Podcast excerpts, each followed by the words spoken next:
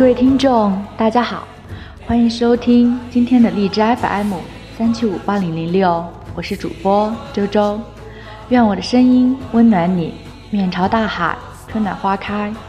我在美丽的春城昆明向各位问好。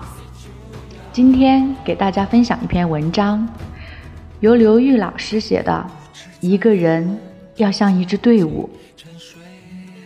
年少的时候，我觉得孤单是很酷的一件事；长大以后，我觉得孤单是很凄凉的一件事；现在，我觉得孤单不是一件事，至少努力不让它成为一件事。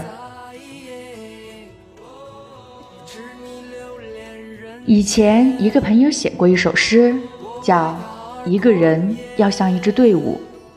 我是一个人就像一支队伍，对着自己的头脑和心灵招兵买马，不气馁，有召唤，爱自由。我想自己终究是幸运的，不仅仅因为那些外在所得。而且因为我还挺结实的，总是被打得七零八落，但总还能在上帝他老人家数到九之前重新站起来。在看到眼前那个大海时，还是一样兴奋，欢天喜地地跳进去。在辽阔的世界面前，一个人有多谦卑，他就会有多快乐。当卢素说知识、爱、同情心是他生活的动力时，我觉得简直可以和这个风流成性的老家伙称兄道弟。因为这种幸运，我原谅自己经受的挫折、孤单，原谅自己的敏感、焦虑和神经质。原谅上帝，他老人家让 X 不喜欢我，让我不喜欢 Y，让那么多人长得比我美或者比我智慧。原谅他让我变老、变胖，因为他把世界上最美好的品质给了我。不气馁，有召唤，爱自由。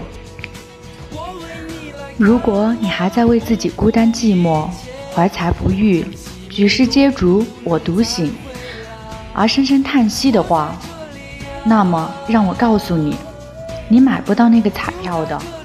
别再把你时间的积蓄两块两块的花出去，回到你的内心，寻找你自己，与心灵深处的他他们一起出发去旅行。如果。你有足够的好奇心，你可以足不出户而周游世界，身无分文而腰缠万贯。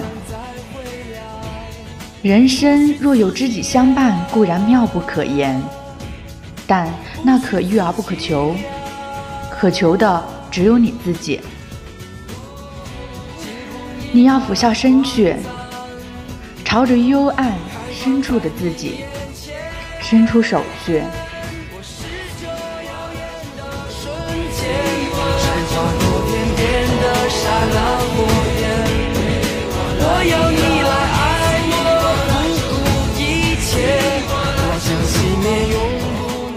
感谢您的聆听，更多的精彩分享，我们下期再见。